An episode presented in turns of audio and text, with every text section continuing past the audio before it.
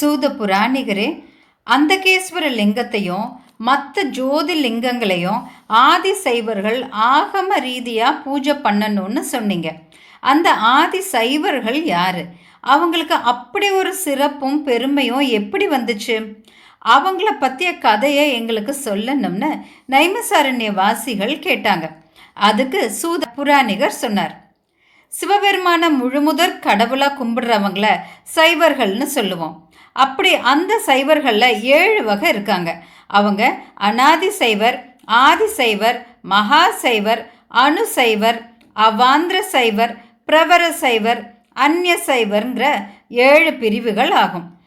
சிவபெருமானுக்கு அஞ்சு முகங்கள். அது ஊர்த்துவ முகம் தற்புருட முகம் அகோர முகம் வாமதேவ முகம் சத்யோஜாத முகம்ங்கிற அஞ்சு ஆகும் இந்த அஞ்சு முகமும் ஒவ்வொன்றும் ஒவ்வொரு நிறத்தில் இருக்கும். ஒவ்வொரு முகமும் ஒவ்வொரு திசையை பார்த்து இருக்கும். ஒவ்வொரு முகமும் படைத்தல் காத்தல் அழித்தல் மறைத்தல் அருளுதல்ங்கிற ஒவ்வொரு வேலையை செய்யும். ஒவ்வொரு முகமும் பஞ்சபூதங்களில் ஒவ்வொன்னோட தன்மையை கொண்டதாகவும் இருக்கும். ஒரு சிவன் கோயில் எப்படியெல்லாம் கட்டணும் பூஜை எப்படி செய்யணும் அபிஷேக அலங்காரம் செய்கிற விதம் ஒரு சிவாச்சாரியாரரை தேர்ந்தெடுக்கிற முறை இப்படி எல்லாத்தையும் விளக்குற நூலை ஆகமம்னு சொல்லுவோம். இப்படி நிறைய சிவ ஆகம நூல்கள் இருக்குது ஒவ்வொரு முகத்திலிருந்தும் ஒன்றுக்கும் மேற்பட்ட பல ஆகமங்களை அந்த சிவபெருமானே தோற்றுவிச்சார். ஆதிசைவர்கள் சிவபெருமானோட ஊர்த்துவ முகத்திலிருந்து தோன்றினவங்க. அந்த சதாசிவ மூர்த்தியே அவங்களுக்கு தீட்சையும் செஞ்சார். சிவபெருமான் முகத்தில் இருந்து தோன்றின காமாகாதிங்கிற சிவ ஆகம முறைப்படி சிவபெருமான அர்ச்சனை செய்ய தகுதியானவங்க. இவர்களுக்கு சிவத்வஜருங்கிற பேரும் இருக்கு. சிவபெருமானோட மகனா மதிக்கப்படுறவங்க அவங்க. சிவபெருமானுக்கு படைக்கப்பட்ட பிரசாதங்களை அனுபவிக்க முழு தகுதியும் சுதந்திரமும் உடையவங்க அவங்க. அவங்க தெரியாமல் செய்கிற தவறுகளும் மன்னிக்கப்படும். இவங்களுக்கு சிவபெருமான் மகன்கிற உரிமை இருக்குதுங்கிறத விளக்குற ஒரு கதையை சொல்கிறேன் கேளுங்க. ததீசின்னு ஒரு ஆதி சைவர் இருந்தார். ரொம்ப சிவபக்தி அவருக்கு. நியமப்படி சிவபெருமானுக்கு அர்ச்சனை செய்வார். சதா சிவ சிந்தனையோடு இருந்தார். சிவபெருமானோட ஆகம நூல்களை படித்து உணர்ந்தவராகவும் இருந்தார். ரொம்ப சிறப்பாக அவரோட தினசரி வழிபாடுகளையும் செஞ்சிட்டு இருந்தார். அவருக்கு ஒரு மகன். அவரே மகனுக்கு தீட்சை செஞ்சார். மகனும் சிவ ஆகமங்களை தெரிஞ்சுக்கிட்டு காலம் தவறாமல் சிவ பூஜை செஞ்சுட்டு வந்தார்.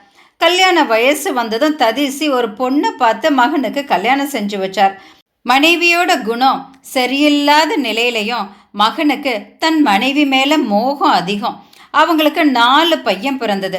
மனைவி மேலே உள்ள மோகத்தால் அவங்க கிட்ட அடிமைப்பட்ட நிலையில் இருந்தப்பவும் சிவபக்தியோடையும் அதே ஆர்வத்தோடையும் அப்பா மாதிரியே அவரும் சிவபெருமானுக்கு அர்ச்சனை பண்ணிட்டு வந்தார்.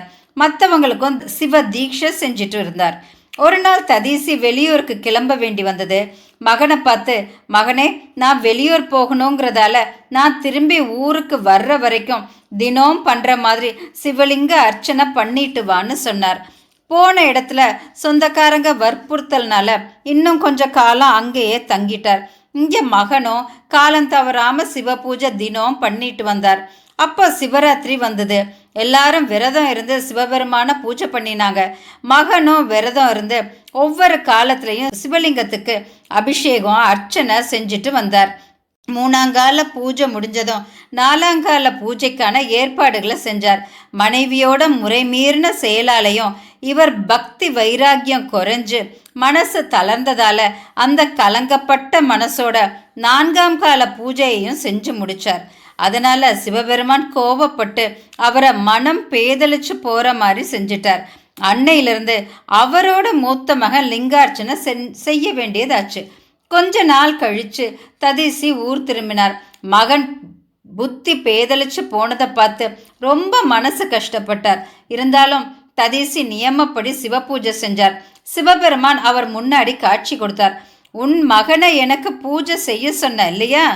அப்படின்னு கண்டிச்சார். இறைவனோட கண்டிப்பான பேச்சை கேட்டு பயந்து போனார் ததீசி. சிவபெருமான் அவர் மகன் கலங்கப்பட்ட மனசோட பூஜை செஞ்ச விதத்தை சொன்னார். அதை கேட்ட ததீசி ஐயோ அவன் அப்படியா பண்ணனா? இனி நான் என்ன பண்ணுவேன்? இதுக்கு பிராயச்சித்தமும் இல்லையேன்னு தனக்குத்தானே நொந்துக்கிட்டார் இப்படி இருக்கிறப்போ அவர் மருமக இறந்துட்டாங்க.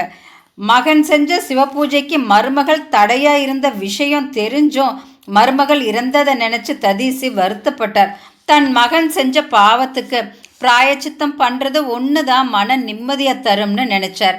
அதுக்கு விதிப்படி தான் என்ன செய்யணும்னு ஆலோசிச்சார். அதன்படி சிவ பூஜையையும் பார்வதி பூஜையையும் செஞ்சார். அந்த பூஜையில் திருப்தி அடைஞ்ச பார்வதி தேவி அவர் முன்னாடி தோன்றி ஆதி சைவர்கள் என் புத்திரர்கள் நீ பயப்பட வேண்டாம்னு அவரை சமாதானம் செஞ்சு சிவபெருமான் கிட்ட ததிசி மகன் செஞ்ச பாவத்தை மன்னிக்கணும்னு வேண்டி கேட்டுக்கிட்டாங்க. அதன்படி ததிசி மகனை நெய்யால் குளிக்க வச்சு சிவபெருமானால் அவருக்கு பூநூல் தரிக்க வச்சாங்க. சிவ காயத்ரியையும் ஸ்ரீ பஞ்சாட்சரியையும் உபதேசம் செஞ்சு பதினாறு முறை அவரை அதை ஜபிக்கவும் வச்சாங்க பார்வதி தேவி. அதனால ததீசி மகன் செஞ்ச பாவம் போச்சு. சிவபெருமான் அவர்கிட்ட இந்த மந்திரங்களை சொல்லியே இறைவன் பாதங்கள் அபிஷேகம் பண்ணுறதுல ஆரம்பித்து நமஸ்காரம் பண்ணுற வரைக்கும் இருக்க பூஜை முறைகளை எல்லாத்தையும் செய்யணும்னு சொன்னார். இன்னும் சில மந்திரங்களையும் உபதேசிச்சார். தானியம் பழம் வஸ்திரம் நெய் எண்ணெய். இப்படி சிவ பூஜை செஞ்சதுக்கப்புறம் மீந்தது எல்லாம் நீங்கள் அனுபவிச்சா உங்களுக்கு தோஷம் இல்லை. ஆதி சைவர்களான நீங்கள் என் முகத்தில் தோன்றினவங்க. எனக்கு நிவேதானம் பண்ணதை நீங்கள் அனுபவிக்கிறதுக்கு முழு உரிமையும் உடையவங்க. மற்றவங்களுக்கு அதை வாங்கிக்கும் தகுதி இல்லை. நீங்களே என்னையும் பார்வதியையும் பூஜை பண்ண உரியவங்க. கோவில்களில் பிரதிஷ்டை பண்ணியிருக்கிற லிங்கங்கள் பரார்த்த லிங்கங்கள். அந்த லிங்கங்களை ஆதி சைவர்கள் தான் பூஜை பண்ணணும். மற்ற லிங்கங்களை எல்லாரும் பூஜை பண்ணலாம். ஆதிசைவர்களை கொண்டு கோவில்களில் இருக்கிற லிங்கங்களை பூஜை பண்ணி அவங்கவங்களுக்கு வேணுங்கிற இகலோக பரலோக சுகங்களை அனுபவிக்கட்டும். வேத மந்திரங்களை விட சிறந்தது ஆகமம். அந்த ஆகம முறைப்படி பூஜை பண்ணணும். நீங்கள் யாருக்கு சாதகமாக இருக்கீங்களோ அவங்களுக்கு சுகம் உண்டாகும். உங்களை பூஜை பண்ணுறவங்க என்னையும் பூஜை பண்ண பலனை அடைவாங்க. சைவ ஆச்சாரங்களையும் சிவ பக்தியையும் விருத்தியடை செய்ய வேண்டியவங்க நீங்கள் உலகத்தில் உள்ளவங்க என்ன மதிக்கிற மாதிரியே உங்களையும் மதிப்பாங்க. நீங்கள் குடும்ப வாழ்க்கையில இருந்து வாரிசுகளை பெற்று வாழ்வீர்களாகனு வரம் கொடுத்து ஆசீர்வதிச்சார் சிவபெருமான்.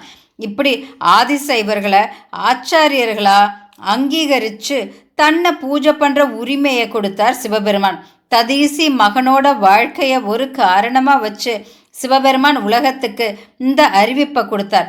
அதனால் ஆதி சைவர்கள் ஆச்சாரம் உடையவங்க. ஒருவேளை அவங்க ஆச்சாரத்தில் தவறுனாலும் அவங்கள உலகத்தில் உள்ளவங்க கைவிட்டுடக்கூடாது சூத புராணிகர் ஆதிசைவர்கள் பெருமையை தொடர்ந்து சொன்னார். கௌசிகர் காசிபர் பரத்வாஜர் அத்திரி கௌதமர் இப்படி அஞ்சு ரிஷிகள் சதாசிவ மூர்த்தியோட பஞ்ச முகங்களால் தீட்சிக்கப்பட்டாங்க. அவங்க குலத்தில் பிறந்தவங்கள ஆதிசைவர்கள்னு சொல்லுவோம். சிவபெருமானையும் பார்வதி தேவியையும் கையால் தொட்டு பூஜை பண்ணுற பாக்கியம் உள்ளவங்க ஆதிசைவர்கள். அப்படி ஒரு ஆதிசைவனுக்கு சாப்பாடு போட்டவங்க நிறைய பசுமாடுகளை தானம் செஞ்சு பலனை அடைவாங்க. இதுக்கு ஒரு உதாரணம் சொல்கிறேன் கேளுங்க. அந்தகேஸ்வர நகரத்தில் பத்திரன்னு ஒரு அரசன் நீதி தவறாமல் ஆட்சி பண்ணிட்டு வந்தார். தினமும் வேதியர்களுக்கு அன்னதானம் பண்ணணும்னு தீர்மானம் செஞ்சு ஒவ்வொரு நாளும் பல ஆயிரம் அந்தணர்களுக்கு அறுசுவ உணவை தானமாக தந்துட்டு இருந்தார்.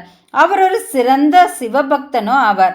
ஒரு தடவை சிவபெருமான் அவருக்கு காட்சி கொடுத்து அரசர் கையில் ஒரு கொடியையும் கொடுத்தார். அரசனே இந்த கொடியை உன்னோட அன்ன சத்திரத்தில் விடிகாலையில் கட்டி வை. நீ தீர்மானம் பண்ணபடி தினம் அன்னதானம் செய். யாராவது ஒரு சத்புருஷன் அன்னத்தை சாப்பிட்டா அன்னைக்கு நீ கட்டின அன்னக்கொடி விழுந்துடும். அப்படி ஒரு நாள் அன்னக்கொடி விழலைன்னா அன்னைக்கு உன் சாப்பாட்டை எந்த ஒரு சத்புருஷனும் சாப்பிடலைன்னு தெரிஞ்சுக்கோன்னு சொல்லிட்டு மறைஞ்சார். அன்னையிலிருந்து அரசனும் சிவபெருமான் கட்டளப்படி அந்த கொடியை தன் மாளிகையில் கட்டினார். வழக்கம் போல அன்னதானமும் செஞ்சார். அப்போ ஒரு ஆதிசைவ பிராமணனுக்கு சாப்பாடு போட்டப்போ அந்த அன்னக்கொடி கீழே விழுந்தது. அப்போ அரசர் அந்த கொடியோட கதையை அங்கிருந்த பிராமணர்களுக்கு சொன்னார். கொடி விழறப்போ சாப்பாடு போட்ட அந்த மனிதர் சத்புருஷன்னு சொன்னார். அதுக்கு நாங்கள் சாப்பிட்றதுக்கு முன்னாடி அவருக்கு சாப்பாடு போட்டதால் அந்த கொடி விழுந்துச்சு.